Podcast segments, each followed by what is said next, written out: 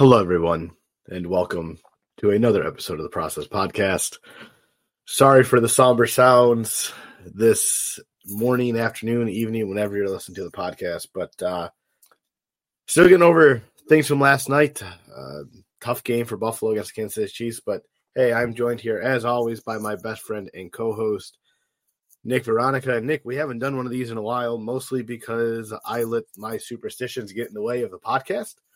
Uh, we didn't do a podcast at all while the Bills were on the win streak, and I said, "Look, my superstition is is is is greater than the podcast. We can't do a podcast while they're on the win streak." But that win streak, unfortunately, came to an end last night at the hands of the Kansas City Chiefs. We did have some audio issues, so we had some recorded. We apologize to you guys uh, who are waiting out there for the podcast. We we were we had episodes there were some audio problems, there were some scheduling issues, there were some superstition issues, uh, but we we are back here. So listen, the, the Bills once again fall short of their goals. So we're going to take you from the top, just just looking at, at the Bills in their so Super Bowl window and what this means. Then we're going to spend spend most of the pod, I think, Charlie, probably 30, 40 minutes on on just the Chiefs' loss in, in this season, and then uh, toward the end, maybe the, the last segment, we're gonna like look ahead to to next year. What does this mean for the builds? Where are they in their build?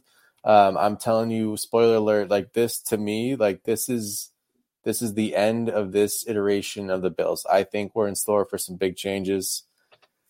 Uh, and then I'm going to ask you for a way too early prediction, and you're going to hate it.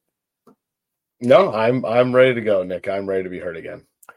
All right. Well, Charlie, listen, let's just get right into it. Uh, we don't need an intro. We'll shout the sponsor later. Actually, we'll shout the sponsor right now because, Charlie, there's something special going on at Ethos Performance Rehab. We know, you know, I know, all you listeners, hopefully you know, if you want to feel better, play better, per- perform better, feel better afterward, you go to Ethos Performance Rehab. And we always tell you, Charlie, what do we tell them? Tell them the, the process sent you. Yeah, Guess so what? they're the uh, best in the biz. All right, listen. If you if you book with Ethos Performance Rehab, when you get there, if you tell them in person, hey, by the way, the process sent me twenty percent off. Boom, boom. Makes Ethos you feel better. Makes you feel okay. better. Ethos Performance Rehab. Hit them up on social media. Dr. Matt, Dr. Zach, Ethos, E T H O S Performance Rehab. Tell them the process sent you. Hey, maybe they'll make you feel better after that loss last night? Um, the, Charlie, they're not miracle. They're good, but they're not miracle workers. Okay. Uh, listen, let me start here with you, Charlie. The Bills in their Super Bowl window is it is it what I mean? I mean, this is, this is like a two part question, I guess. Where are they, and and how big of changes do you think we need are are needed? Are we talking about head coach, GM, anything like that? And where are they in the in the window?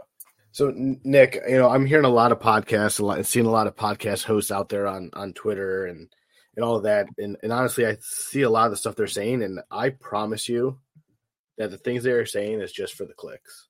It's just for the attention, just to get people to the show. We don't do that here on the Process Podcast. We're honest with you with our feelings and how we feel.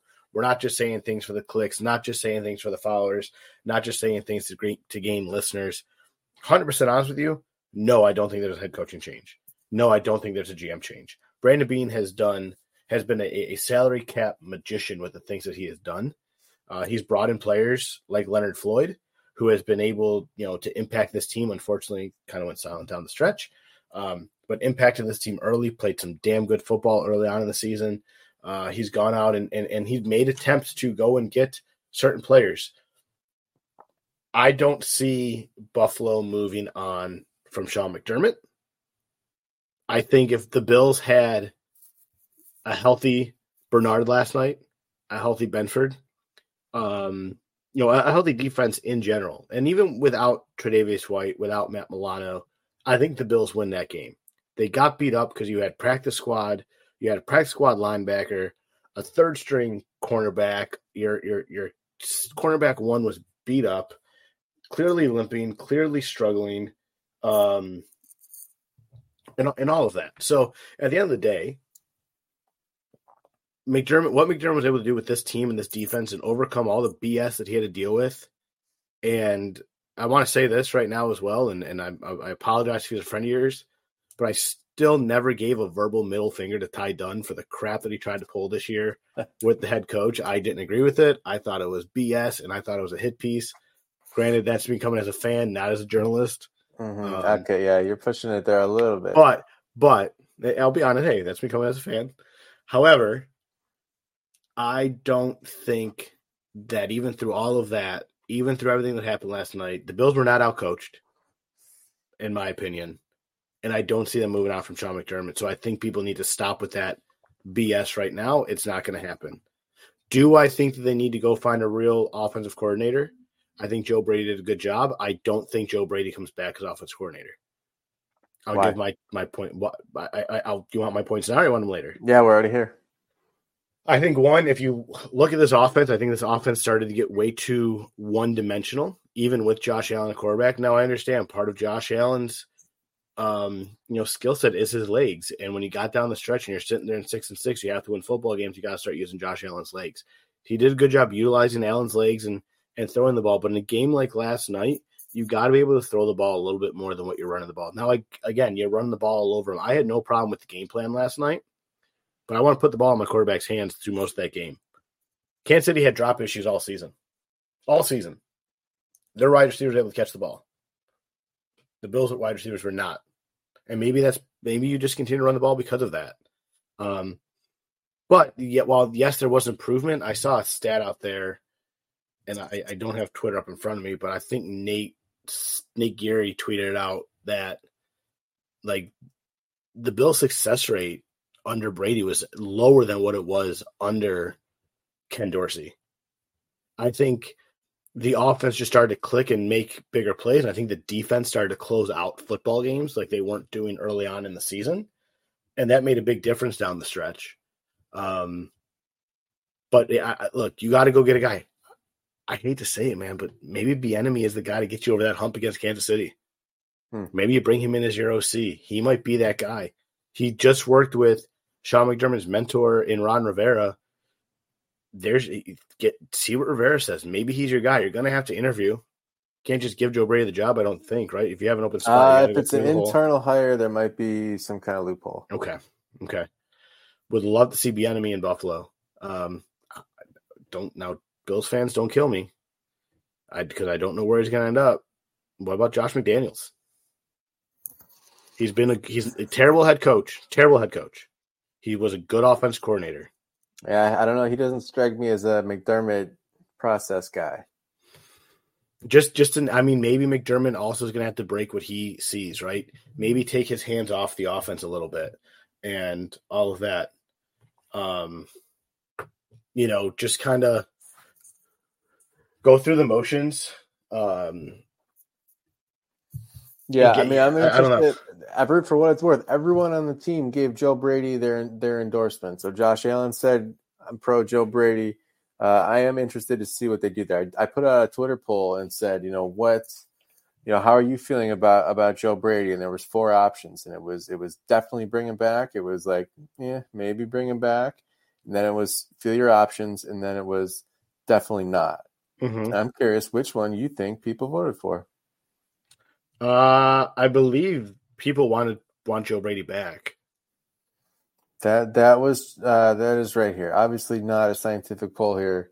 My sampling of Twitter followers. Uh, the first choice, definitely, and actually the third choice. See who your, your options are. Uh, we're actually tied in first, and then I guess bring him back was was second, and then hard pass was a distant fourth. Um, yeah, I mean, look, you're not going to hard pass on Brady. I don't think that's uh, even an option. I think he's he's definitely in the conversation, but I think you see what's out there because, to your point, is is you asked the question: Is the Bills' window closing, or where are we with the window? I yep. don't think the window is closed or closing. Um, you have Josh Allen. You have a unicorn quarterback, and in my opinion, the best quarterback in the NFL leading your team. I don't think that excuse me, I don't think that you are your, your window's ever going to be closed as long as Josh Allen is starting under center for the Buffalo Bills. Yeah, I definitely agree with that, and that, that's the that's the way to put it. Though, is as long as you have Josh, the windows at least the window's going to be open. I think you you know it's it's uh, it's getting toward toward the evening, Charlie. I mean, I think uh, the the the temp is dropping, and you're you're getting a chill, and the window is is it's still open. You're just mm-hmm. it's closing a smidge right now. They they need to to retool here in in several ways, and I think a lot of the issues that you saw popped up in the loss to the Chiefs. So on one side, you have the, the defense was was extremely injured, and and of course, you know, if you had you know four different guys in there, it's a different game. Right. There's right. there's there's more problems than just hey, some people were injured, Charlie. Right. Mm-hmm. Uh, so where do you want to start here with the Chiefs? Like I'm I'm tired of talking about the Chiefs. Travis Kelce kills the bit. Like, all right, let, let's actually start. Travis Kelce has a big game against AJ Klein. And on one hand, you are saying, okay, AJ Klein clearly didn't win the battle in training camp, was cut, was about to go on vacation, and the Bills had to call him and say, hey, can you play? yeah. Um, Charlie, what what are they doing starting AJ Klein against Travis Kelce? Is Dorian Williams like that uninspiring?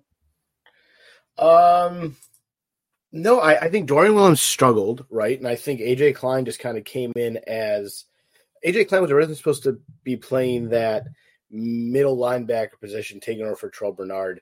I don't think Dorian Williams was supposed to really be that middle linebacker guy. He's more, in my opinion, an outside linebacker. But I mean, hell, in this defense, look at how Bernard's built, and he's playing middle linebacker. But, um, you know, I I think it was kind of looked at as you know Dorian was more of that outside guy taking over for a uh, Matt Milano type mm-hmm. of position.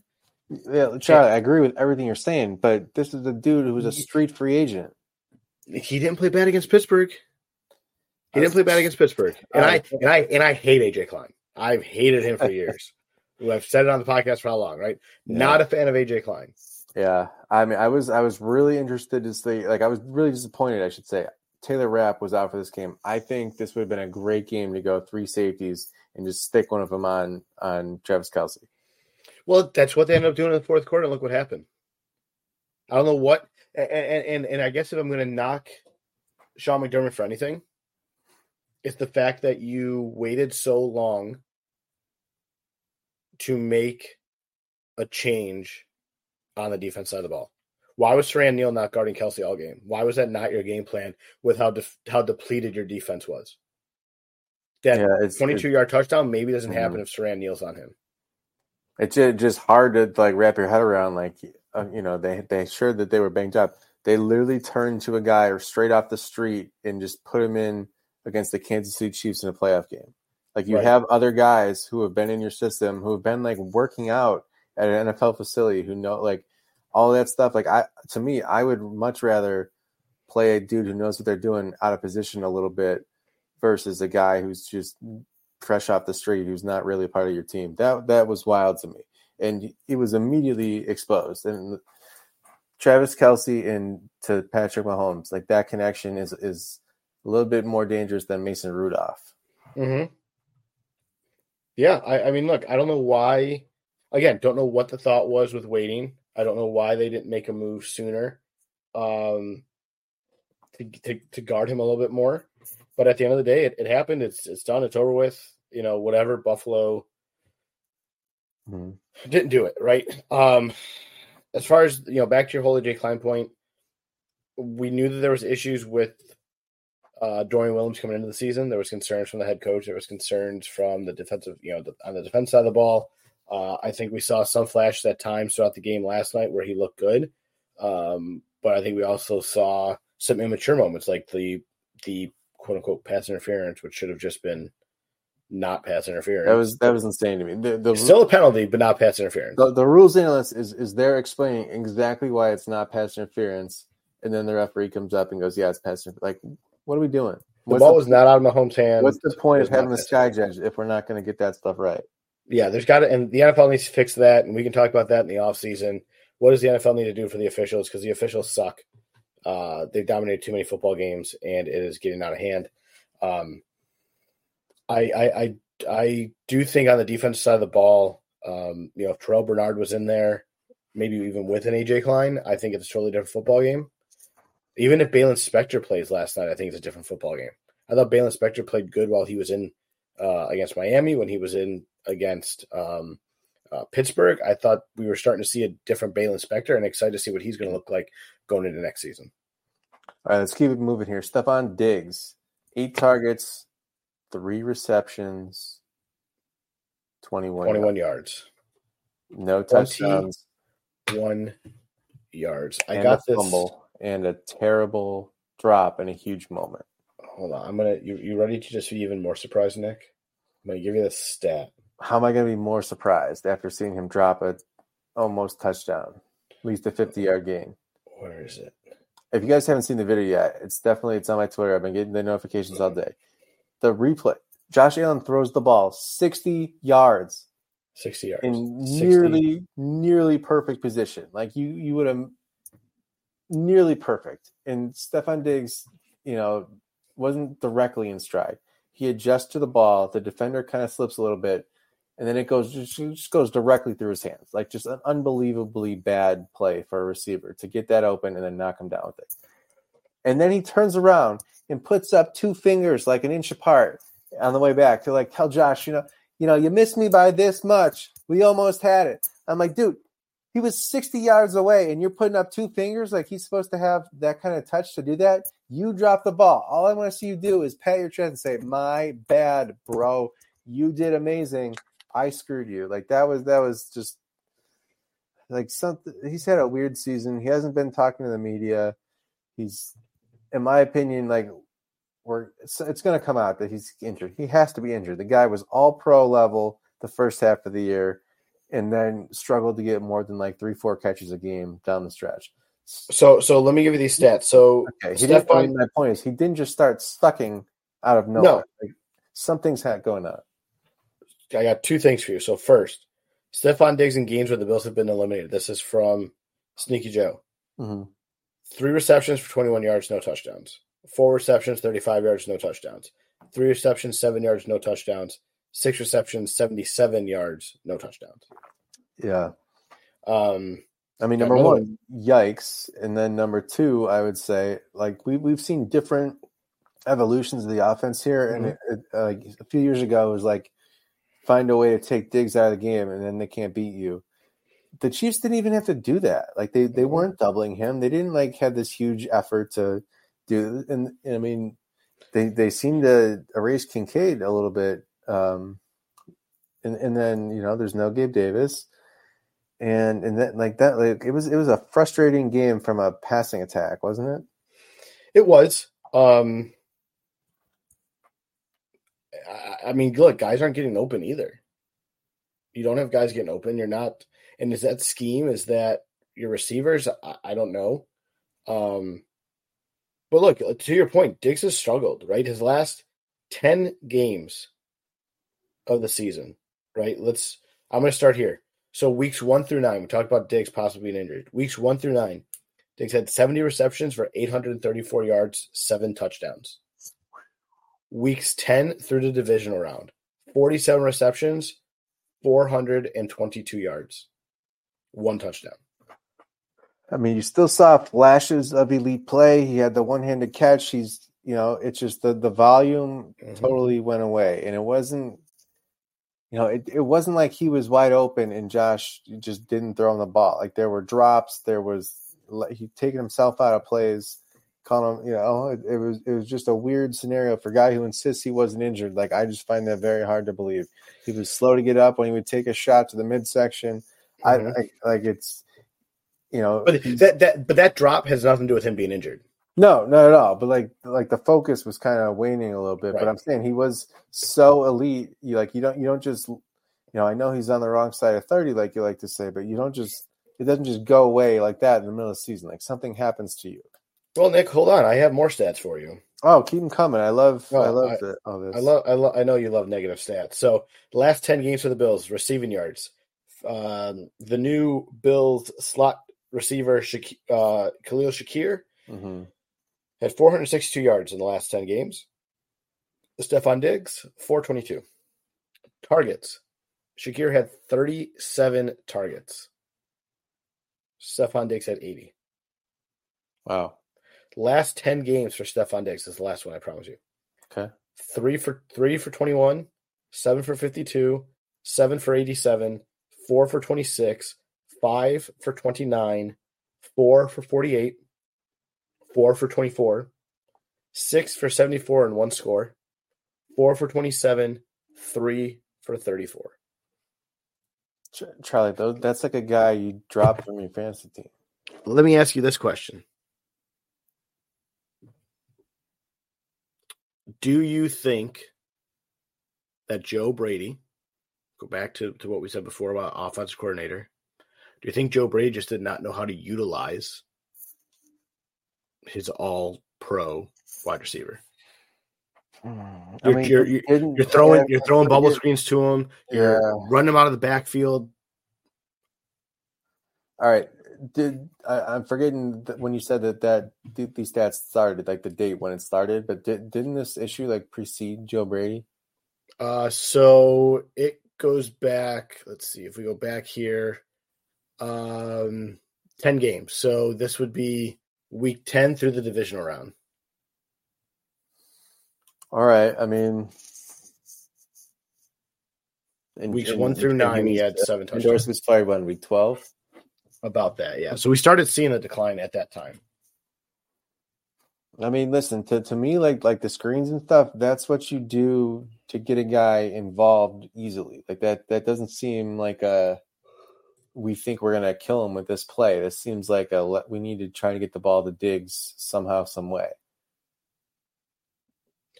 But it didn't seem like they tried to force the ball to Diggs either. Yeah, I mean, and that's been Josh's bread and butter, right? It was. I, I will say there's two plays in the fourth quarter that I felt like they tried to force the ball to Diggs. Um, and even early on in the game, I thought that second throw to Diggs that should have been a penalty for targeting for helmet to helmet that was not called. Um, I felt like they tried to target Diggs um, early on, and, and it just didn't work out. So what? I mean, what do you think going forward with Diggs? We know his brother's been tweeting weird stuff. We know he's he's hot and cold. Is he? You can't trade him. Right. I mean, I, don't. You. He would have to agree to redo his contract before a trade, which people are generally not interested in doing. I mean, I mean, it would have to be something he so wants and so is looking forward to that he's willing to do this, and then the new team's going to take care of him some other way. I mean, look, you cut him, right? If you cut Diggs post 6 1, you're saving yourself $19 million in cap with eight, we'll round it up to $9 million in dead cap for this year. I Or mean, next year's who's, dead who's ca- catching dead the ball caps. then? Exactly. Next year, your dead cap's going up to $22 million. I'm not signing up for that. Not at all. Um, No, I mean the, the the only way I think Diggs is off the team is that there's more to the, this personal stuff off the field, or you know may, maybe on the some something, whatever happened in training camp. If that bo- continues to boil up, or something, if there's I, I still think that was an issue with Dorsey.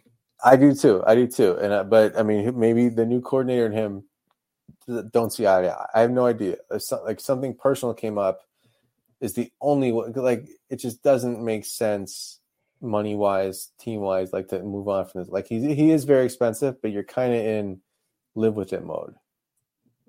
So I'm kind of I'm I'm I'm with that too, right? Like you kind of got to live with it.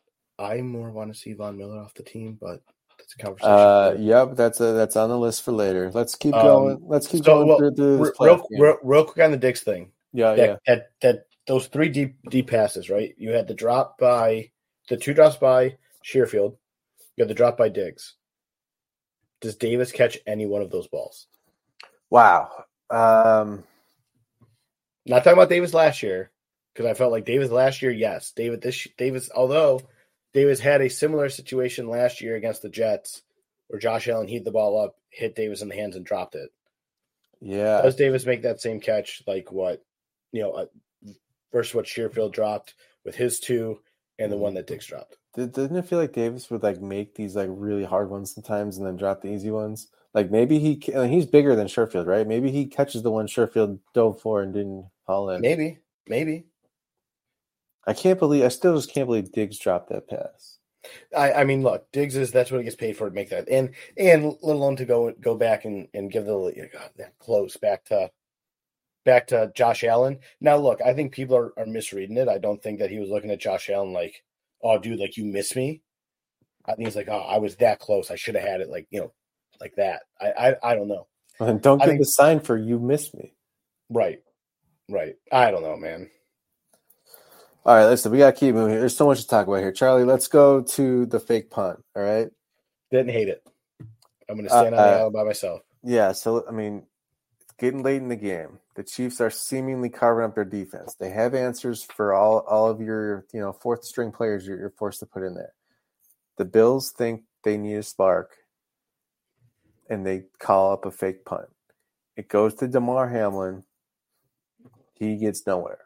So there's a couple things going on here. First of all, is like the game situation. Second of all, is that the Chiefs had ten men on the field, and I I think we learned that that call was in place before we knew that there was ten men on the field. Mm-hmm. But just makes it more embarrassing. Like they had six in the box. You should have, in theory, even if you didn't like calling a fake punt in that spot, they had six. Like you should have had, you know, if you have a hat on hat, you should easily pick that up. Mm-hmm. Then there's also the spot of or the idea if you're going to go for it on fourth and five, give it to keep it the ball in Josh Allen's hands. Like what? Why would you? That that, that was kind of where I felt on it, and, and I'll I'll throw it back to you in a sec. I don't I don't hate going for it there, but why are you trying to run with Damar Hamlin when you have Josh Allen on your team? That makes no sense to me at all. I don't think they were trying like like there was a, it was a funny tweet I will say uh, the tweet was like Sean McDermott thinks he's like in a Disney Channel movie or something. Like you know, Damar Hamlin's going to get the first down after you know make the big play. Mm-hmm. Uh, I don't think this was you know people said when uh, the Seahawks threw at the Super Bowl instead of giving it to Lynch, they said they're trying to make Russell Wilson into a star.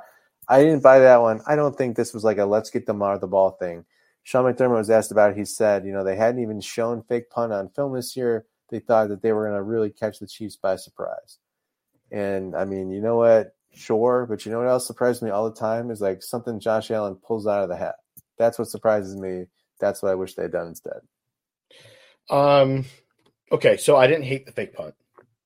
I know that I am on an island by myself with that one. Did not hate the fake punt. Um, one, didn't see it all season. Two, I think the coaches knew that there was nine guys on the field or you know six guys in the box there, and they said we can take advantage of this, we can exploit. I think they felt good about the call.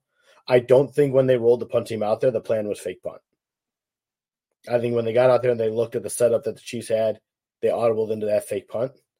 Um, and, and but it was it was work. embarrassing blocking. Right. The Chiefs had uh, six in the box. Like you you had them outmanned and you got right. pushed backward. Exactly. I mean, look, did it work? No. If it worked, would people be sitting here like, "Oh my God, Sean McDermott, how impressive he is," and "Oh my God, what a great play call"? Probably right?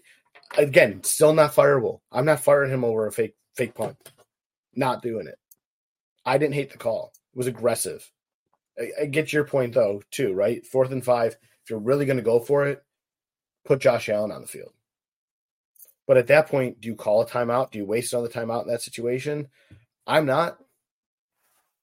But again, I mean, hindsight's twenty twenty, man. The special teams was just such a disappointment all year. They had one amazing play against the Dolphins that kind of like made up for a lot of it. Uh, there's a new I, special teams coordinator coming in for sure. Yeah, okay, that's. I mean, we didn't mention it at the top because it seems to, no offense, not matter as much. uh, yeah, there's no. They need overhaul special teams. They do. They do. I think do, Tyler yeah. Bass will still be back. They should probably bring in more of a competition for him, but uh, I could see a new but, punter. But for what, see... Nick? What, what? Let me ask you this: You talk about Tyler Bass real quick he's got seven million dollars of guaranteed money. You can't just get rid of Tyler Bass. Well, I know, but I'm saying you know you bring in a veteran just to make him worry or something. Statue on the practice squad. Uh, I don't know. I mean, you just you just bring somebody like you don't you don't not have another guy there. Is what I'm saying. Like you bring someone in just to make him worry and, and think he's got a, more pressure to perform. I've already seen. Uh, I got I got some DMs here from our favorite listener, Josh, who said Missouri has a kicker. They call him the thicker kicker. He's a beefy boy and he kicks. And he goes, he'd be perfect for Bills Mafia.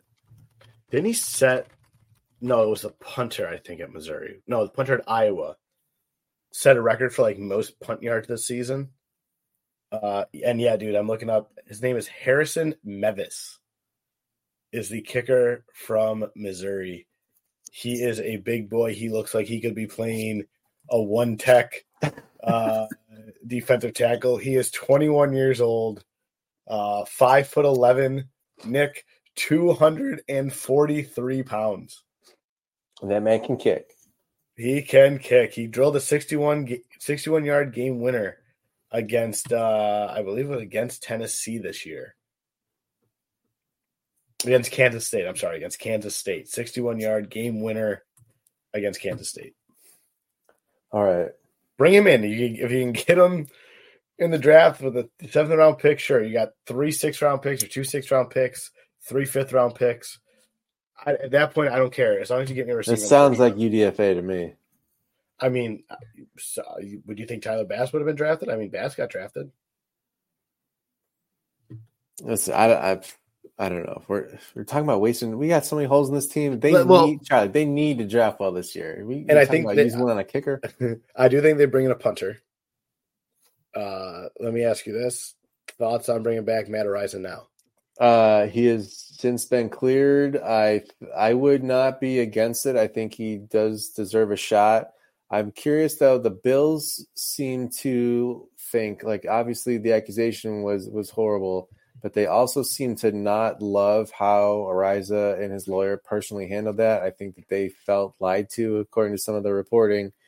Um, so I don't know, but I I do think he will have a camp invite from someone. Mm-hmm. I would think so. I think someone brings him in. I think at this point you got to, um, and see what happens. Mm-hmm. All right, we're gonna keep it going here. There's so much to talk about. Charlie, talk to me about the defensive line, the front four. Can the Bills please get pressure with the front four? They were so injured they couldn't really blitz. Mahomes shreds the blitz anyway, but there was no pressure. Like the front four struggled. Von Miller yeah. is like a ghost of himself. Do you know how many tack, how many sacks? We had a thing like who's going to lead the team in sacks this year, and we're like, oh, Von Miller might come back for. Know, he says he's going to be ready week one. Maybe he'll lead the team. Maybe he'll have ten sacks. Dead wrong. Okay, this guy played twelve games this year. No sacks, no interceptions, no forced fumbles, no fumble recoveries. He had no, for a loss. No, he what? He had a tackle for a loss last night. Um. Okay. Congrats. in, the, in the regular season, in 12 games in the regular season, this man had three tackles. Not three sacks, three tackles. Correct. None for loss. I mean, what a waste of a season. It was. And and look, uh, I'm going to say this and hopefully not offend anyone, but if I'm Buffalo, I'm trying to find something on him and getting it to the media and getting it in front of the NFL and doing what I need to do to get this man suspended to free up cap space. Because um, all, all your cap worries now and in the future go away if you can get out of that Von Miller contract. Yeah, this was Simple. on the list to talk about in the look ahead, but as long as we're already here, uh, Von Miller. Okay, if if he does get suspended, I think that's not coming down at least until the legal process wraps up. The NFL is very slow with this stuff. They let it play out. I don't think we would hear about a suspension in like at any point in the like off season when you could use the cap space. This would be like an August type of thing where the NFL finally hands down a decision like at the last minute. Um, if if a suspension does come, that would void the future guarantees in his contract, which would then make him easier to cut. That is way down the line. I don't think the Bills can really plan for that. I think there's a world where they may look into cutting him before that and just eating it. I mean, look, you, you really can't though. Again, you cut him. You can you can cut him. I mean, I mean, it's season. yeah. The numbers are terrible. You would right. really. Um, I got a shout out to I don't know if you read Spotrac, but Mike Ginnitti Spot Track had an idea where the Bills kind of rework his contract. They get his agent in there and they kind of do like a like a listen, we're going to give like they have to entice him to do this. They would be giving him new money to restructure the deal, kind of add some void years on it, spread out the hit, and then cut him. And it would basically be giving him more money to walk away, which sounds like horrible after how you know the way that this played out. But that's the contract they signed. That's what it took to get him here. His play has dropped off. Um, I mean, maybe he would he retire? I mean, I I don't. But if he retires, doesn't matter. You're still on the hook for the contract, aren't you? Well, I know, but you still have to try to. I mean, the Bills could still try to, to look, rework his his contract. Look, if, if, if the potential out is going into next season, it's not this season, unfortunately. Right, right. So I mean, I mean, my, the, the the overarching point here is is this is not going to be cleared up. You know when the Bills would need it to for Right. free agency, like like No. un- unless they unless they're just planning to just outright just move on from them, they're going to have to deal with it. No, I, I think you know I'm with you. If you can go and get him on a restructured deal somehow, maybe you cut him. Maybe you can find someone. You know, hey, look, we'll we'll send him your way for, you know, I mean, but it's Von Miller. round He's, like he's he's only working that contract for you if he goes where where he wants to go. and, and And where, maybe you where do does he even want to go? I mean, does he Kansas City, does he want to go to Houston? I mean, Dallas. You know what I mean? Yeah.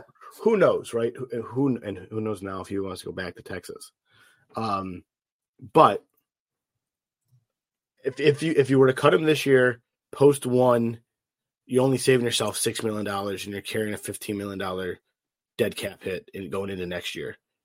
If you can cut him after next season, post six one, you're saving yourself twenty million dollars in cap, and you're I only mean, carrying a nine yeah. million dollar dead cap hit going into the final, um, final year. does he have no trade clause? Is that on there? No, you can trade him. He is tradable now. Problem is, if you trade him now, um, you do save more cap, and your dead cap hit is actually less this year. If you trade him this season, Yeah, because the guaranteed money and the and the base would go to the new team, but you already Mhm. paid him the bonus. I mean, okay, so something else I thought is like what like what would you have to send with him to entice a team to take his contract? I mean, do you move like a fourth round pick? Yeah, it totally depend. I mean, I was like Von Vaughn also was like, you know, allegedly considering retirement before he even came to Buffalo, and he was very good when he was healthy. So it's not like he just came here to take a paycheck and slacked off. Right. Uh, I mean, if he if you if the Bills trade him to X team he doesn't really want to play for, he might just retire anyway. Fine. Let him retire with them. Well, yeah, the team's gonna find it out before they agree to the trade. That's true. That's true. Look, you got to figure out Von. Von is to me one. Diggs is one A or one B. Right. One. The most important one to figure out this offseason is what you're doing with Von and where you're doing that money, because Von is is what is holding you back from going out and getting a real number two receiver, a veteran number two receiver, going to get some guys who can help you on that defensive side of the ball and is going to prevent you from bringing guys back like DaQuan Jones, who had a very good season. Um, down the line, it's going to could prevent you from bringing back a Terrel Bernard. It's gonna it's what's going to prevent you from not that I want to see him back, but it's going to prevent you from bringing back a Gabe Davis. Although I think the fans last night did that with some of their antics in the stands. Gabe's not coming back anyway. Did you see the video last night? I did. Gabe's not coming back. No. So just don't go to Kansas City. God, if he goes to Kansas City, Bro. can you imagine? Don't care. He's like one step better than Mecole Hardman, and two steps better than Tony. True, true. Um, Really did hurt the Bills. Two steps better than and Tony, then yeah. Tony. Yeah, yeah. Um, but look, I, look, you got to figure out the Von contract. That's number one. Got to figure that out. Do it sooner than later. Even if you want to designate it for a post June one thing, fine. Figure it out. I listen. I just guess I gotta. Um, my point there is different. I think that they, if they want any chance that the NFL does something, they have to just wait and, and kind of play it out and deal. You can restructure him. You can restructure his deal and still save ten million dollars. I mean, But what good does that do long term? You're just pushing money down.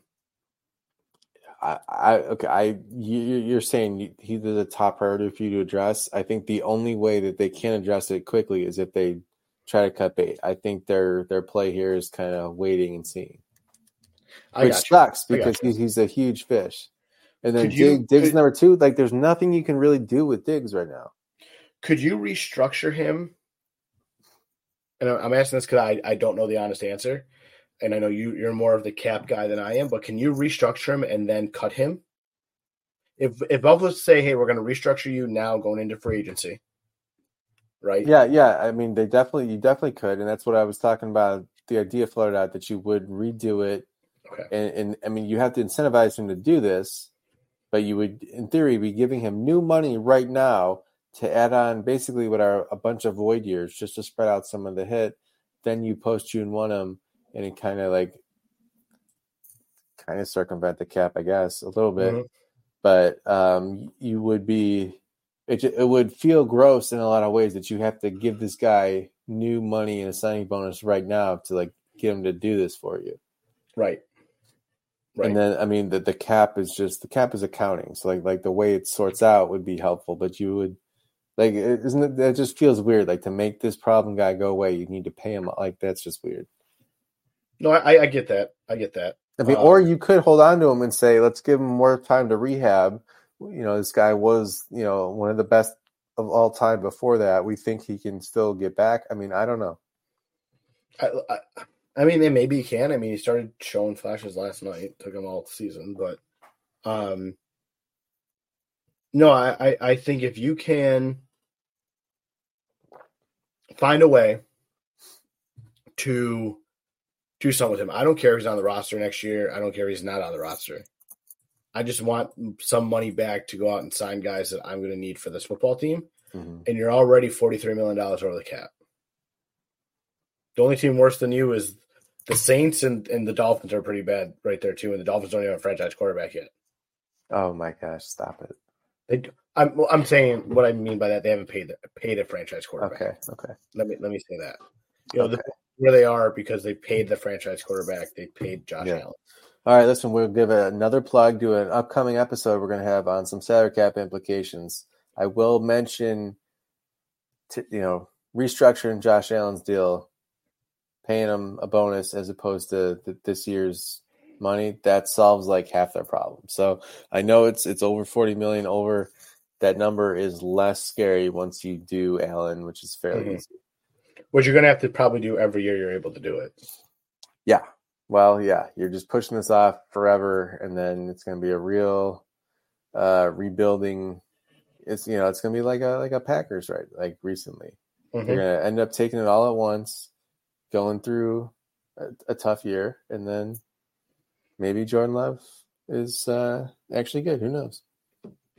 Um, yeah, I think that'll be a good episode coming up. I, I always like when we do salary cap stuff because, you know, get to dive into the GM stuff. Um, let me ask All you this. Let, yeah. let- let- let me ask you this on the season, right? Hold on. Is there anything else you want to talk about Chiefs game before we we start going out a little bit wider? Sure. Speaking of wider, why did Tyler Bassett miss it wide right? Why couldn't, it, Oh, have been, why couldn't it have been wide left? Why couldn't it? You know, it's a great question. And and and and, and I think Tyler Bass needs to be talked about a little bit. The dude was lights out early in the year. What happened with him? Uh, that is a good question. What did he miss? How many kicks did he miss in the I mean, he missed? Three field goal. He missed three field goals. One was blocked. He missed one bad against Pittsburgh, and then he missed the one last night. That's I got nothing for you. I don't know what. I, I don't know what happened to Tyler Bass. Uh, yeah, I I mean that's why someone's coming into camp next year to push him. The thicker kicker. Uh, Um, and, one, and one more thing, I guess, from the game or from the Yeah. season in general, Nick, if I can. Um, I, I didn't ask you what your thoughts were on what Buffalo's doing with Sean McDermott and with um, Brandon. Yeah, Beane I I and- and what you agree. see him doing on the outside of the Sun Bowl. Yeah, I agree with you. I think I think um, coaches are safe. McDermott's safe. Beane is is you know ice cold seat over there. Mhm. Uh, McDermott, I even if the people outside the organization like it, th- th- there's a certain segment of fans who don't like him. There's another segment who thinks he's fine enough, but he's not going to get him over the hump, and they need to make a change. I don't feel like any of that is internal. I think Terry Pegula knows what he has. He's seen with the Sabres how hard it is to get right. If he's got it close to close, he's going to stay with that until something really bad happens. So I don't think Sean is is behind closed doors, MF and a bunch of people. Like that's not really Sean's not going to get himself fired. Um, you know, for for you know, having personal issues. Okay, he might get himself fired by making references to the Taliban or Al Qaeda or you know whatever other group out there. Um, but uh, you know he's not like causing problems behind the scenes where he's going to like get someone mad at him to get fired. You know what I mean?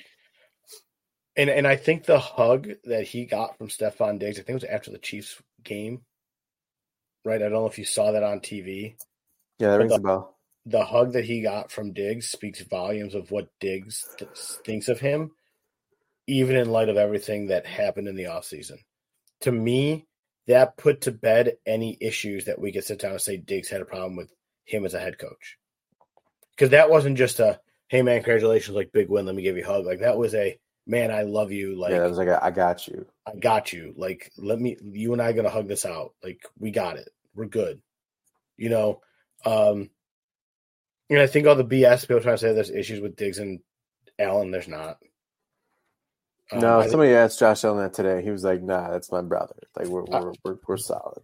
Well, and I, I I think Diggs is a receiver. He's a prima donna wide receiver.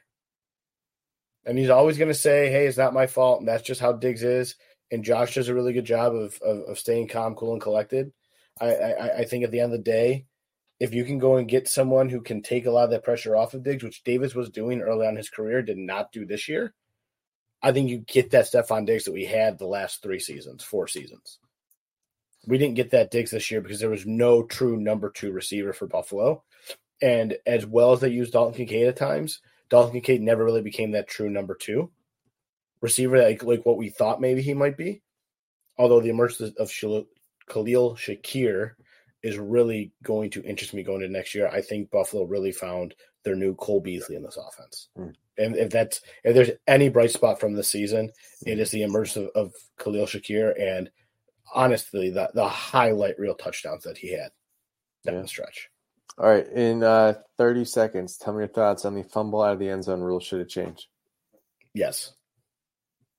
To That's, what? Uh, it should be still be team's ball wherever the fumble occurred. There's no reason why that should be a touchback. Uh, yeah, I think I think the penalty is way too harsh. Uh, one of the proposals that I like is you make it uh, like an offensive touchback, like the offense gets the ball back on the twenty. I think that's interesting. Mm. Um, though I did. what do you do if you have the ball on the one and you fumble in the end zone? Then you're going back to the twenty. What is it then? First and twenty, or is it first, first and ten from there? First, first and goal from the twenty. Okay. Or whatever. It's whatever and goal from the twenty. Okay if it was fourth down or third down and you fumble on, you know, now it's fourth down. That's I don't know. I don't know. Okay. I don't know. That's that's something where it's like it punishes the offense for fumbling it into the end zone, but it's not like it doesn't kill you. Like the penalty is just so steep. I mm-hmm. did see one tweet that explained it fairly well. Is that like you know it's kind of like a battlefield, which is the middle, and like your fortress is your end zone. You have to defend your end zone. So if if a ball gets fumbled and it rolls into your fortress, like that's your ball. Like that is your space to defend. And that makes sense to me. It just it's so like guys are diving, trying to reach the end zone, sticking the ball out. That that's just it's just too harsh of a penalty. Well, I mean, yeah, you're sticking the ball out, and, and you know if you drop the ball, reaching the ball over the pylon, you're going to call a fumble because it went out of bounds and it's a touchback. Like that's bullshit. That's got to be fixed. Yeah. I think that's going to be fixed. I think that's something that gets examined in the offseason. Uh, one other thing, too, Nick, I want to bring up. Can I just say I am so tired of these coaches who are in playoffs positions, who are in playoff games, being interviewed for head coaching jobs? Yeah, rules. Yes, that's there needs point. to be. you cannot interview a coach with a team that is currently in the playoffs. Uh, that's a great rule. Um, if you haven't seen it, it's because Bill's interim offensive coordinator Joe Brady was interviewed for the Falcons head coaching job the day before the game. Mm-hmm that rule's terrible. They need to no, no, I mean, if you want it to be fair for like assistants on the Super Bowl teams, you can make it. I mean, I, I would say no interviews until your team is eliminated. Uh, that's how it should be. That's exactly how it should be.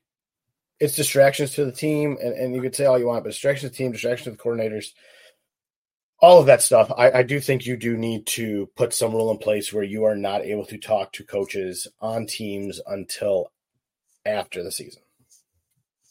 Yeah, that's it's just it's just gross a little bit. Like you, you know that the guys, everyone wants to be head coach, right? You know, it, it's a bad look to turn down the interview, but like what, like what you're you're pitting guys against their current team who are trying to go win a championship. That's not cool, right?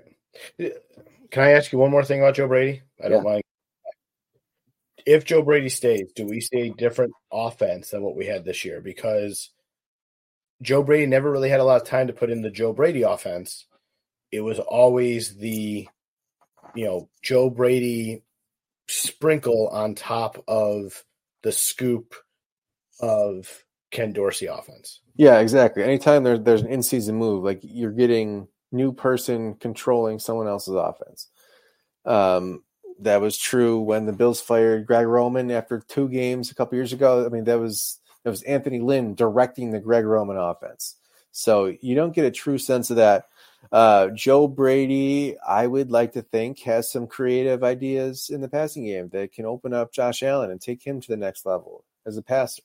I would like to think uh, Joe Brady is smart enough to go back and look at some of the shortcomings of the Dorsey offense, some of the shortcomings of the Daboll offense, and like even like you can't you like the NFL keeps evolving constantly. You can't mm-hmm. just like like if there was a way to magically take the 2020 Brian Daboll offense and bring it all back, like it wouldn't work anymore because defenses have come up with with new answers. Like you need to keep evolving that as you go. And for an offense that was widely criticized for getting a little stale, I would have to think there are new concepts, new ways to use people that are going to solve a lot of the answers.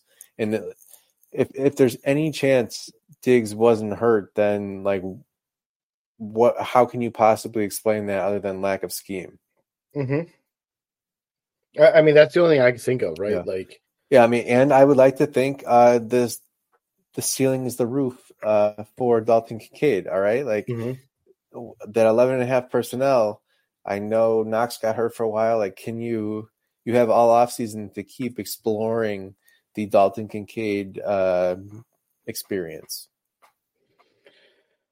Something's got to come of that. Um, I expect a big year from. I mean, like he had a good year this year for a rookie. Um, to say, say the least, this is a general manager that hit on two really good rookies. You had one that played 100% of the snaps this season on the offensive side of the ball in um, in in in uh, Torrence, and then you had um, Dalton Cade, who had a good year. Um, missed missed a game or two, still had a, had a very good year. Very happy with what we saw from him. Not a lot of bad drops. Um, no, looks as advertised. You know, looks as good as advertised. That catch last week, I mean, the throw was great last week against Pittsburgh, but that catch that he had streaming down the middle uh, into the end zone, beautiful catch. Um, you know, great hands. I, am excited to see what they can do with Kincaid. Um, but I, I want to see more of that Joe Brady offense from LSU. That offense now look look at the talent they had. I get it. Buffalo's receivers now aren't as talented as that group of college kids were. But man, that offense, I don't know if you remember it, Nick. I know you're not a big college football guy living down here yeah, in Georgia. It was, it was electric. It was, it was, it was fun to watch. It was it was I, I don't want to say it was equivalent to what we see and and and it t- fun at times is what we see the Miami offense as. But man, it was fun to watch. Like you wanted to just see what this offense was going to do week in week out because they were just so dominant. Yeah, and they were they were breaking the defensive schemes. Like I know Joe Burrow obviously had the processing ability to sort through it and find it, but they it, there's a difference when you fit it into a tight window, you know, and you, you, pick up nine yards, and right. they they're just constantly losing people in coverage. It's because you've identified the rules of their defense and how to break them, and you know who can't stay with your guys, and you can pass that knowledge onto your players, and they know how to execute. Mm-hmm. So if that can be done at this level with all the current iterations of defense, like let's let's go do it. Exactly. Exactly. I'm go go get him some help. Go get him a true number 2 Mm-hmm. Throw Shakir in there. Throw Kincaid in there, and yeah, Diggs. I I text you this the other day. You get Buffalo a real true number two receiver. Holy cow! Watch out. This def this offense Listen, is if there's- scary. Anyway, the Bills can get Tee Higgins in here. All for it. Look, I'll take Tee Higgins. I'll take Calvin Ridley if he's if he ends up hitting free agency. I'll take Michael Pittman Jr. Even in He, I don't think the. Col- I think the Colts like him. He's he, I- he's good. I He- like him. exa- so is Tee Higgins. I don't think they have the money to keep Tee Higgins, so I'm, I'm with you on that. Um, hell, if Mike Evans is out there, I don't know if he's going to break the bank. He's going to be expensive. Find a way to bring. I, I don't know. I, I talk about a guy with that can catch the fucking ball.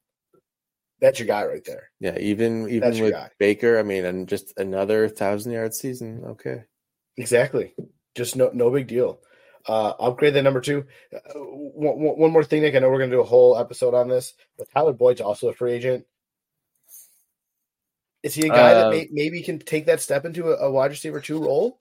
That's interesting. I can see the hey, I helped you end the drought, come sign me kind of deal. Mm-hmm. Um, I mean, you really, it's just nothing against Tyler Boyd. When you're No, he, talking he about doesn't like jump off. no, but when Higgins. you're yeah, we're like, hey man, we could get maybe we get Tee Higgins, and it's like, oh, we got Tyler Boyd. Like that's that that's exactly how Tyler Boyd's career has gone. So it's just funny that it came up right after that. Ty, Tyler Boyd's kind of like the wish.com version of a uh, of a Tee Higgins, right? Like you're expecting a Tee Higgins and you get a Tyler Boyd. Are you mad? No, but would you have liked better? Yeah. You know, um I'm also gonna go on an, out on a limb here before we move on to anything else for the season. Uh I think Travis Kelce retires at the end of this year. Wow. If I- uh if they win the Super Bowl, I think on field proposal. Oh, could you imagine? That's the last thing the NFL needs. Please no. Oh my god, the NFL wants that so bad. Are you kidding? Dude, the me? NFL wants Taylor Swift there so bad because she turned them down for the halftime show. And they get her there one way or the other, they're gonna be like, "Oh my god, we got her there." Um, All right, listen. but I, I, I- heard a thing that that Travis Kelce, sorry, that Travis Kelce and Jason Kelce want to go in the Hall of Fame together. And Jason Kelce announced his retirement last week after the Philadelphia lost Tampa. I think Travis Kelce is going to retire. He's also going to be 35 years old next year. So still at the you know very elite level still. So correct. not not his peak, but pretty darn good. Charlie, I got one last thing for you on this game. We talked about the Tyler Bass miss. I just want want want to hear how you feel about this.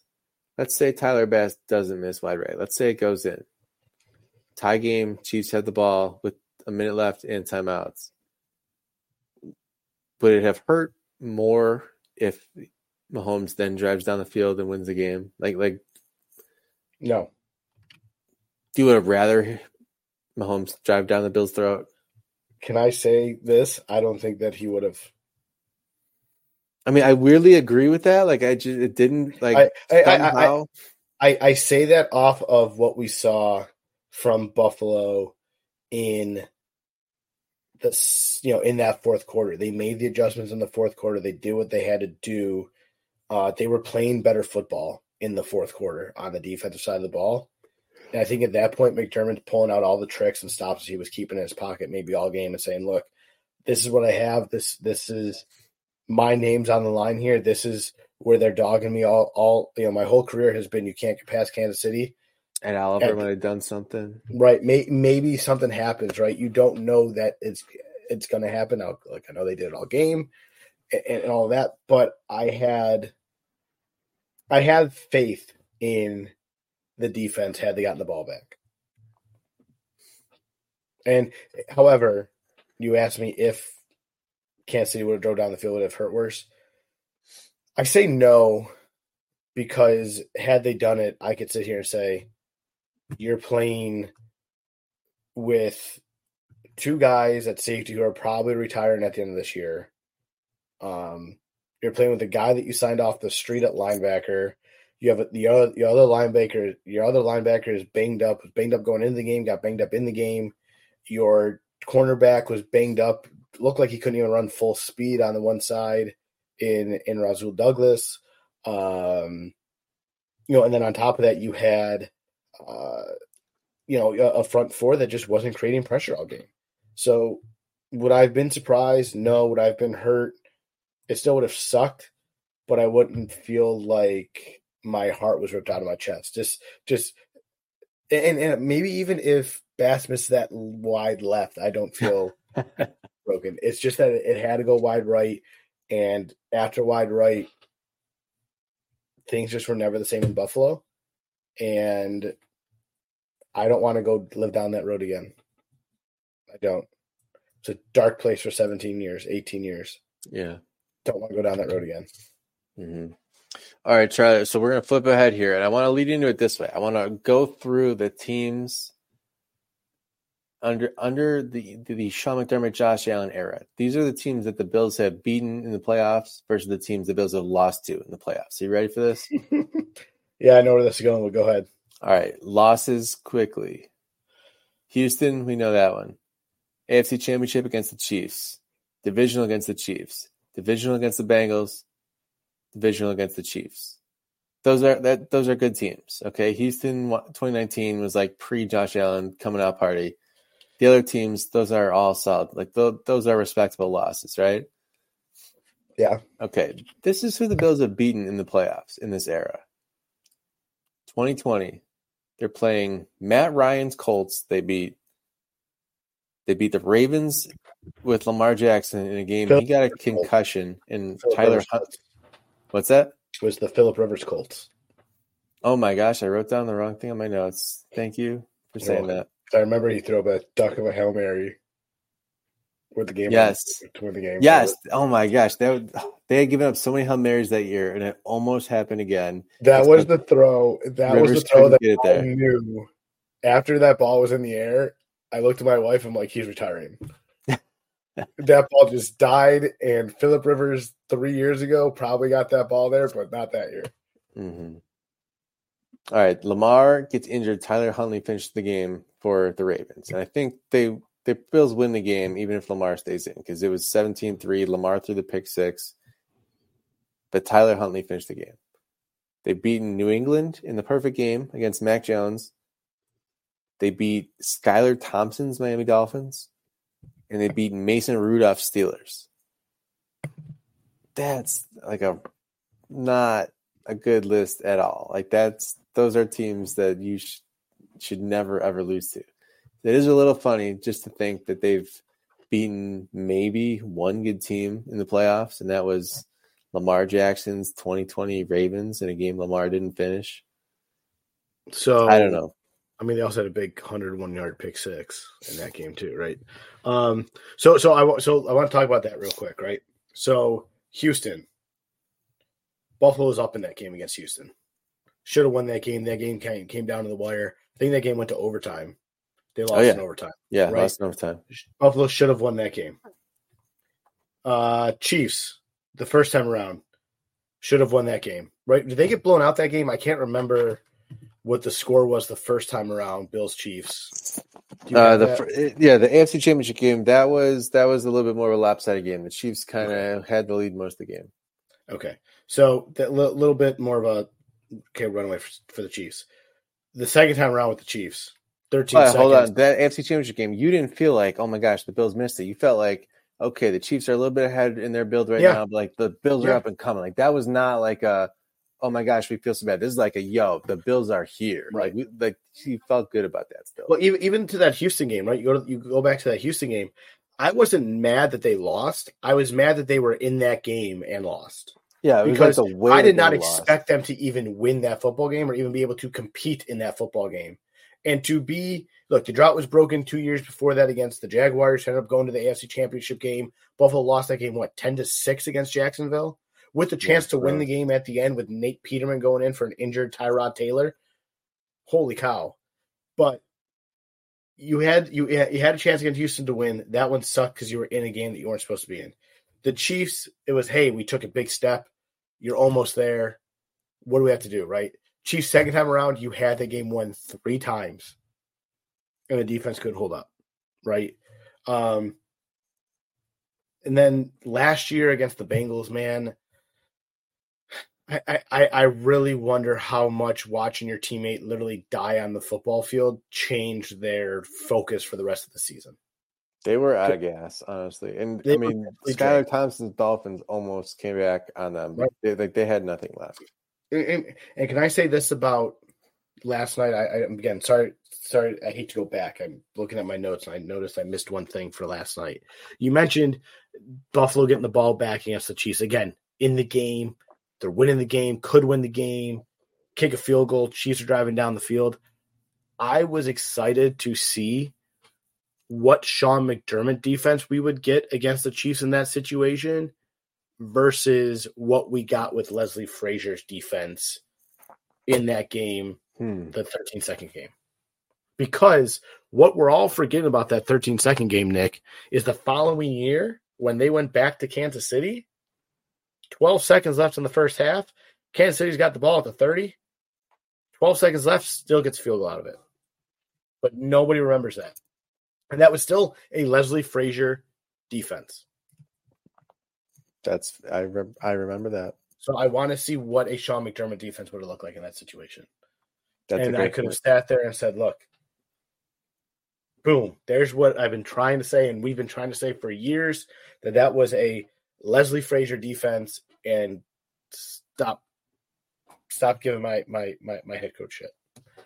All right, we're looking ahead, Charlie. This to me feels like the end of this iteration of the Bills in their Super Bowl window. Okay, if you think about Tom Brady's career, the Patriots had like how many different versions of this dynasty? Mm-hmm. The Bills, you know, I'm not going to call it a dynasty, but this this this era of the Bills, we are entering a, the next iteration. I feel like this year, it feels like higher employed. Hi, I'm sorry, Hyde and Poyer. I think they're probably both retiring. They had a joint press conference after the game. They didn't want to talk about their futures. Um, they, they they gave a nice a nice little pat on the back to each other. I had tweeted it's you know it feels like it feels like a changing of the guard kind of moment here. Uh, Rachel Bush gave it a like. I don't know. I don't think that means like she's hinting that they're leaving. I mean, they, she she tweeted enough about packing up their house last year and then he came back. So I'm not reading into any of that there, there's a lot of changes coming. We talked about the salary cap. They got to get under. They they're going to have to put some, some familiar faces away. I will tell you right now, like guys like Tre White could be on the bubble. Like there's going to Mhm. be besides just salary cap, besides just guys who are over the hill. There's going to be people you want to keep on this team that are going to have to be gone just because of the cap. And the Bills are going to have to have to draft well this year. They're going to have to find some diamonds in the rough.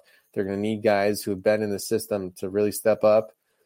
They're going to need um they're going to have to get creative in free agency. Like the like there's no other way to say it. They're going to be thinner at spots than we want them to be. Like this is kind of where they are. They they went all in for this season and there was there was too many injuries. And that's kind of how I feel like I didn't feel like this Bills team was like destined to win the Super Bowl. It's like, wow, they lost that many guys, huh? Like, hmm, that's gonna be pretty tough. So I don't like that's kind of where I, I mean, there's big changes are coming, Charlie. I don't like. I guess you know, are you excited for Matt Milano and Terrel Bernard and and you know these young guys, or does that mean maybe one of them gets traded? I mean, I I really don't know what to think. You know, you, you mentioned Tre'Davious White. Like he's a perfect cut candidate for many reasons. You know, obviously cap being a big one. You, cut him, you're, you know, you're you're, you're freeing up about. Uh, what do you free up with? You, you save yourself about six million dollars getting rid of Tre White. Um. However, does, does Sean McDermott want to do that? I mean, well, well, well. Here's the point, right? You can also cut Rasul Douglas at nine million dollars at no dead cap. You can't cut both I mean, I think yeah, I think you're, you're I- trying to ex- like you know extend Rasul Douglas. you're doing one or the other. You either got to res- extend Douglas, who's you know 30 years old, or you're you're you're doing something with Tre'Davious White. The problem, and I- and I, I again, he makes a lot of sense. My problem with with doing anything with Tre'Davious White is, oh, or, or even Douglas. You do anything with both of them, you yeah, that's another spot available. And it scares the crap out of me that the first round they go after a DB instead of going after wide receiver. I mean, you could tell me that they say, you know what, Kaiir Elam's going to have to figure it the heck out, and we're just throwing him out there because that's who we got and that's who's paid. Um, yeah, I mean, I mean, you th- there's a. I'm not saying I like this, but there's a world where Kaiir Elam and Rasul Douglas are your two starting corners next year, uh, for better or for worse. I mean, look, uh, I thought Elam played okay against um Pittsburgh. against Pittsburgh. Um, however, Yeah, he he was he had a I- rough rough couple of plays, then the interception like turned it around for him, and then he played better after that. but he's too inconsistent. You're either keeping White or you're keeping Douglas. You can't keep both. That's the decision. I I hope you know when White got back into form, we saw it earlier this year because I think he was finally back to 100 percent Tre'Davious White. Dude was scary. Dude, dude was good. But is he beat up now? I mean, You know- two big injuries in a row. It's two big season-ending injuries. That's just not something you just come back from. Let me ask you this: Could Tre'Davious White just retire? Uh, sure. I, anyone could just. I don't think he. Well, I, I, I, I asked that. I know he's only 29. I asked that, Nick, because of how open he was about the problems that he had in the past with um with the previous injury. And I wonder if those problems, you know, if they get to his head, what do you do? That's You know, if he says, Look, I, I don't want to do this again, I'm just gonna retire and find something else, right? Um I think Deonte Harty's gone. Right? Cutting him frees up about four million dollars for you. Like that makes a lot of sense. hmm Um, you know, I'm with you. Like this iteration of this Bills team is not going to be the same on the defense side of the ball. I don't see any changes on the offense side of the ball outside of Gabe Davis and your punt returner leaving. But okay, but how do you how do you not make changes on offense but after seeing like how this played out? Like WR two has to be like a fairly high need for me. I, I mean, you're you're gonna get a wide receiver too, but I mean, you're not losing anyone. I'm saying on that offense side of the ball outside of Gabe Davis, maybe Harty, maybe even Nyheim Hines. Not Nyheim Hines who didn't even play this year. Cutting Hines gives you five million dollars dollars saved, and you're on the hook for five hundred thousand dollars dead cap. I see ya deuces out. I mean, how, how do you how would you rank the Bills' needs heading into the offseason? Wide receiver two, uh, cornerback. If you get rid of White and you know White or um, uh, Douglas? or or Douglas, um, you know, and and safeties. I mean, I would put safety right up there with wide receiver two. yeah, safety's gonna gotta need, you're gonna need safeties, and I don't know what safeties are gonna be out there for you to say, "Hey, I can bring you in." You can't move. I originally thought, "Hey, maybe you can move." Um, um, Elam back to safety, but I don't think he has that type of game to do that. Um, so I don't know. We'll see what they do. I mean, it's not a great list of free agent safeties this year. I mean, you have maybe that's draft spot. It, it could be. I mean, you got Jaron Curse out there, who, by the way, went to my high school. I wouldn't hate if he used to play quarterback. Wouldn't hate if Buffalo signed him. Um, Jaron Curse from Fort Myers, Florida. Wouldn't hate if they brought in Jaron Curse. Um, you know, he's he's not going to be cheap, but he's 30 years old. Still has some game left. We'll see. All right, I mean, special teams got to be on the list, uh, you know, somewhere, and then defensive tackle. Like, there's just so many free agents. Like, they, they need some bodies there. So it's it's gonna be they They're, they're going to need. I, I think they bring back DaQuan Jones. I think DaQuan Jones comes back. I think you can make a case for bringing Tim Settle back. You know, you could bring him back cheap, gives you some depth. Mhm, Um, and I think maybe you take a guy in the third round, second round. mhm. Uh, I mean, I think- I think- depth.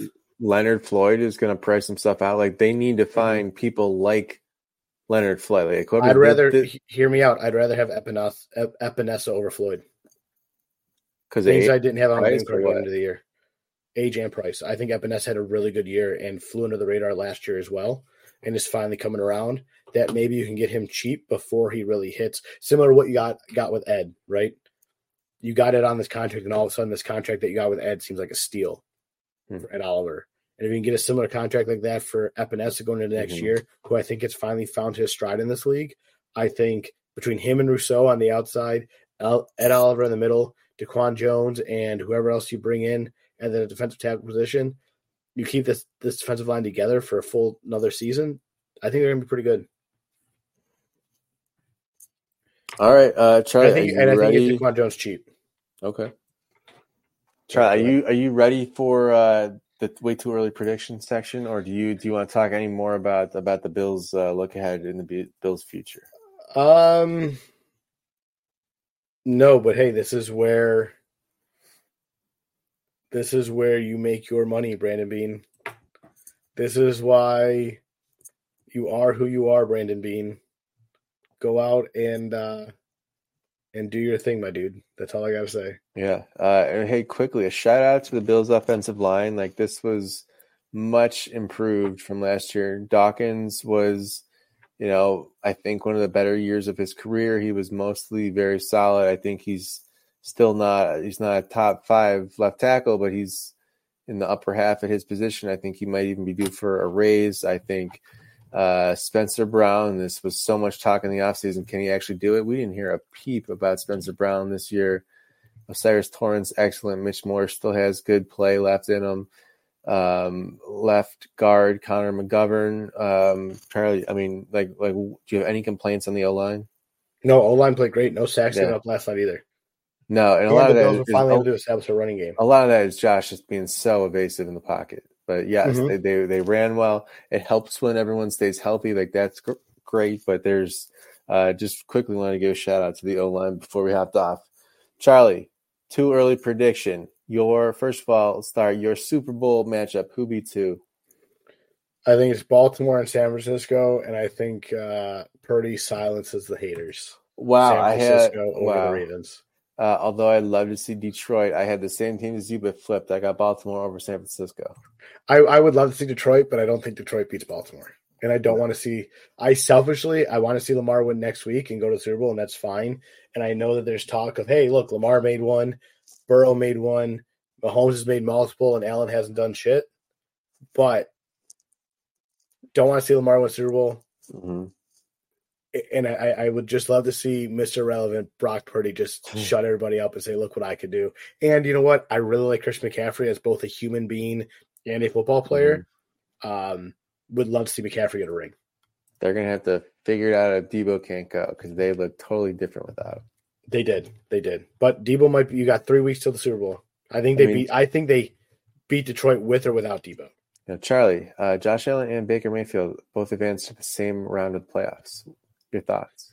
Uh, thinking that I didn't have on my bingo card this year was Baker Mayfield becoming a uh, a bridge quarterback, I guess. Um, but yeah, good for Baker. But he, he was fun to watch this year.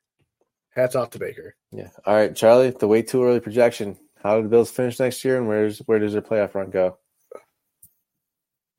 If they make Uh, the playoffs. Don't even start that. They're making the playoffs. I think they're winning the Super Bowl next year. I think next year's the year. There it is. I There it is. year. Look, look. I'm going to give you. I'll even give you my NFC team. hmm I think it's going to be Buffalo and the Los Angeles Rams. Wow.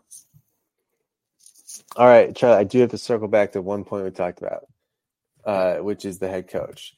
Is there is there a a finish next season that would put Sean McDermott uh, squarely on the hot seat for you? If they don't make the playoffs, So if they squeak, if you're sitting at six and six next year, like you were this year, yeah, and it goes the opposite way, and you don't make the playoffs, then I think at that point you say, "Look, he's lost the locker room. It's time to move on." Hmm. Um,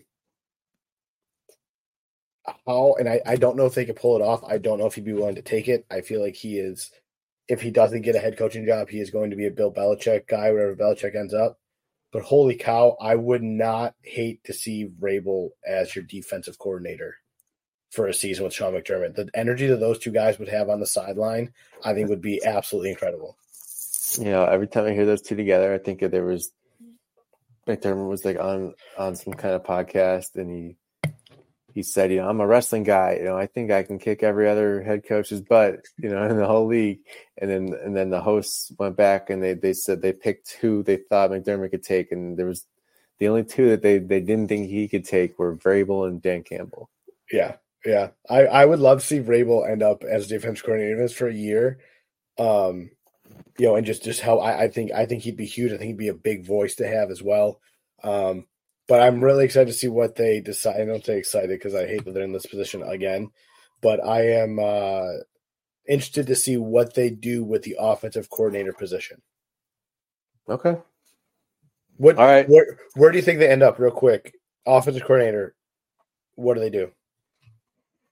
I have no reason to believe that the Bills are not going to try to basically run everything back as much as they can. So I'm. I think not saying I would do this, but I think they're going to end up with Joe Brady. Mm-hmm. Um, and so my prediction for next year is slightly dependent on how they handle this offseason because I could see a way where they say, you know what, like we had, you know, there's a bunch of contracts that are just kind of expiring in 2024. Why not just push all that up and and just do it a year early and kind of like resets a lot of things this year and you would almost take a step back this year, kind of eat some of the salaries, get the draft picks in there, and let them let them out there and try to retool it for the next version. So even doing that, given who they are are definitely bringing back, I'm still seeing wild card, which is on one hand still crazy. Like to think how tight the race was this year. We're going into the last week. The Bills were either number two or out, like in some scenarios. Yeah. Um. So I don't. I mean, they got to get under the cap. They got to do some work there. And it's, they, it's, easier to do than what it looks. Yeah. Can they stay healthy? Can they? I mean, if the Bills, if, if they have Matt Milano the whole season, like, I don't know. I you know what sucks? I've been thinking about this a lot. The Bills have been the number two seed is it at least twice now since they changed the seeding rules to not give number two a bye. The bye a first round bye is huge. It's a huge uh-huh. advantage. Bills have gotten screwed out of that. Um, I don't, you got to get to at least the AFC Championship game next year. I think, and you know, unless you reset it and say, you know, you know, unofficially say we're going to take a little bit of a step back, if they're if they're gearing up for another run, like AFC Championship is is what they're going for. If they fall short of that, like like I think the coaches right now are safe, but like how many years in a row can you do this before it's like we need something else because we're not breaking through? I'll say this as a big Sean McDermott supporter, it is getting awfully close to the Andy Reid Eagles situation. Yes. Where they went how many years in the playoffs? How many years in the NFC Championship game that seemed like they were right there every year and just could not get over the hump? finally get to the Super Bowl and lose the way they did. Yeah. Right. Um, also, we'll say this: I think Jim Kelly was 30 years old before he made his first play, made his first Super Bowl. Josh Allen is only going to be 28 going next year, so we might have to for two more two more years. That's fair. He's going to get there. Everyone relax. Josh Allen will get to Super Bowl. I know and it's he, going to happen, and I, I, hope it's in Buffalo. Hmm. Um, I have one more thing for you, Nick. Yeah, I got one, one for you too. Okay, go ahead. Oh, okay. You want to end with that one? Uh, my for you is going to be: Does Leslie Frazier get a head coaching job? No. There's too many good candidates out there. I think he ended up as a defense coordinator somewhere. Hmm. That's it. I, I think, think, maybe I think, he, I think he would be a good coach. I kind of agree with you that like everyone wants like the young hip guys. I think he, Leslie Frazier would do a nice job. I, I like Leslie Frazier. I just don't see how um, he can be a you know out, out of the guys that are there. Right, he's 64 years old. There's not a lot of you know there's a lot of young talent that's sitting there. He'd be a good asset for a young head coach to be to to be his defensive coordinator or something. I don't think he wants that. I think that's his only option. I don't see how he gets head coach unless he goes to the ufl or afl whatever the heck they're calling it now. The xfl and the one thing how, how does i don't see how that helps i that's I mean, all i think he would do a nice job is what i'm saying i think so I, I mean, unless he's the last. Maybe Washington takes him, but I feel like Washington with this new owner, they're going to be aggressive. Um, but I, I don't know. I, am not. I'm not really. The Chargers interviewed him, but I haven't heard anything about how it went or what their plan is. It doesn't seem like they brought him back. So, um, okay, one more thing for you, and then we'll wrap up here. Nick, the Royal Rumble is Saturday night. Nick, I need your prediction. Who is winning the 2024 Royal Rumble, Royal Rumble and punching their ticket, Nick, to Philadelphia and going to WrestleMania in April? Uh, I vote for The Rock. it's funny enough you say that. He may be coming back. He may be entering the Rumble. There's rumors going around. It might be The Rock. Might be The Rock versus Roman Reigns, head of the table at WrestleMania. We'll see. Exciting. I'm going with Cody Rhodes. Cody Rhodes is going to wow. go finish the as, story. As someone who knows nothing about wrestling, if I just pulled out The Rock and he's actually like coming back for this and had a chance, I am going to just, you are, just chill you, the hell out of it.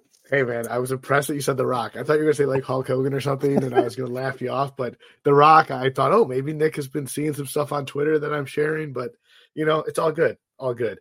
Um, Nick, you want to give the sponsors one more shout out before we sign off tonight? Hey guys, Ethos Performance Rehab. Okay, we are getting into the winter months here. You know, you know what sucks up here in the north, Charlie, where you you Atlantans don't have to deal with this is is shoveling feet of snow. It hasn't stopped snowing here in like two weeks. Uh, lower lower back pain and shoveling like go go together like French fries and ketchup. Okay, they they are I was trying to think of what the guy said in Big Daddy when he's like, Ron and ketchup. Yeah, exactly. Goes together. What did he say in Big Daddy? It's like like lamb and I I'm, I am embarrassing myself here. Uh, listen, shoveling back pain. Uh, they they did you know I think about Ethos Performance Rehab. They're gonna like help me add two miles an hour on my fastball this year. They can do that, and they're posting like this is this is the proper shoveling technique. You need to get this leg here and have this one doing the, the lifting. And I thought about that when I was out there this week. I'm like, you know what? That was a good point. I do. I'm, I'm a big. uh I can't really. I don't really deal with it. I just kind of get pissed at all the snow. I'm like, oh, just just get out of here. And I just I'm a big twister, and then I'm real sore. I'm like, why am I so sore? Because I didn't listen to Ethos Performance Rehab. Okay, Charlie, they're taking care of you, and as listeners of this podcast, we're taking care of you. Twenty percent off at Ethos Performance Rehab. Tell them the process sent you. Great guys over there at Ethos. Love those guys. Go visit them. Tell them the process sent you 20% off your visit. Nick, appreciate you getting back on. Uh, appreciate everyone's patience with my superstitions. I'm not superstitious. I am just a little stitious. Um, Charlie, lamb and tuna fish. That's what he said in the movie. Ooh, mm, delicious. Terrible. Uh, again, appreciate everyone tuning in. Follow me on Twitter at Chowit68. Follow Nick on Twitter at Nick Veronica. On Facebook at By Nick Veronica on threads at Nick Veronica. Yes, I like it. Um, follow the process podcast on Twitter. We've been a little quiet. I promise we're going to pick it back up. Follow the process po- podcast on Twitter at the underscore process pod. Uh, appreciate everyone tuning in. I know the season didn't end like how we wanted, but folks, don't forget to always trust the process.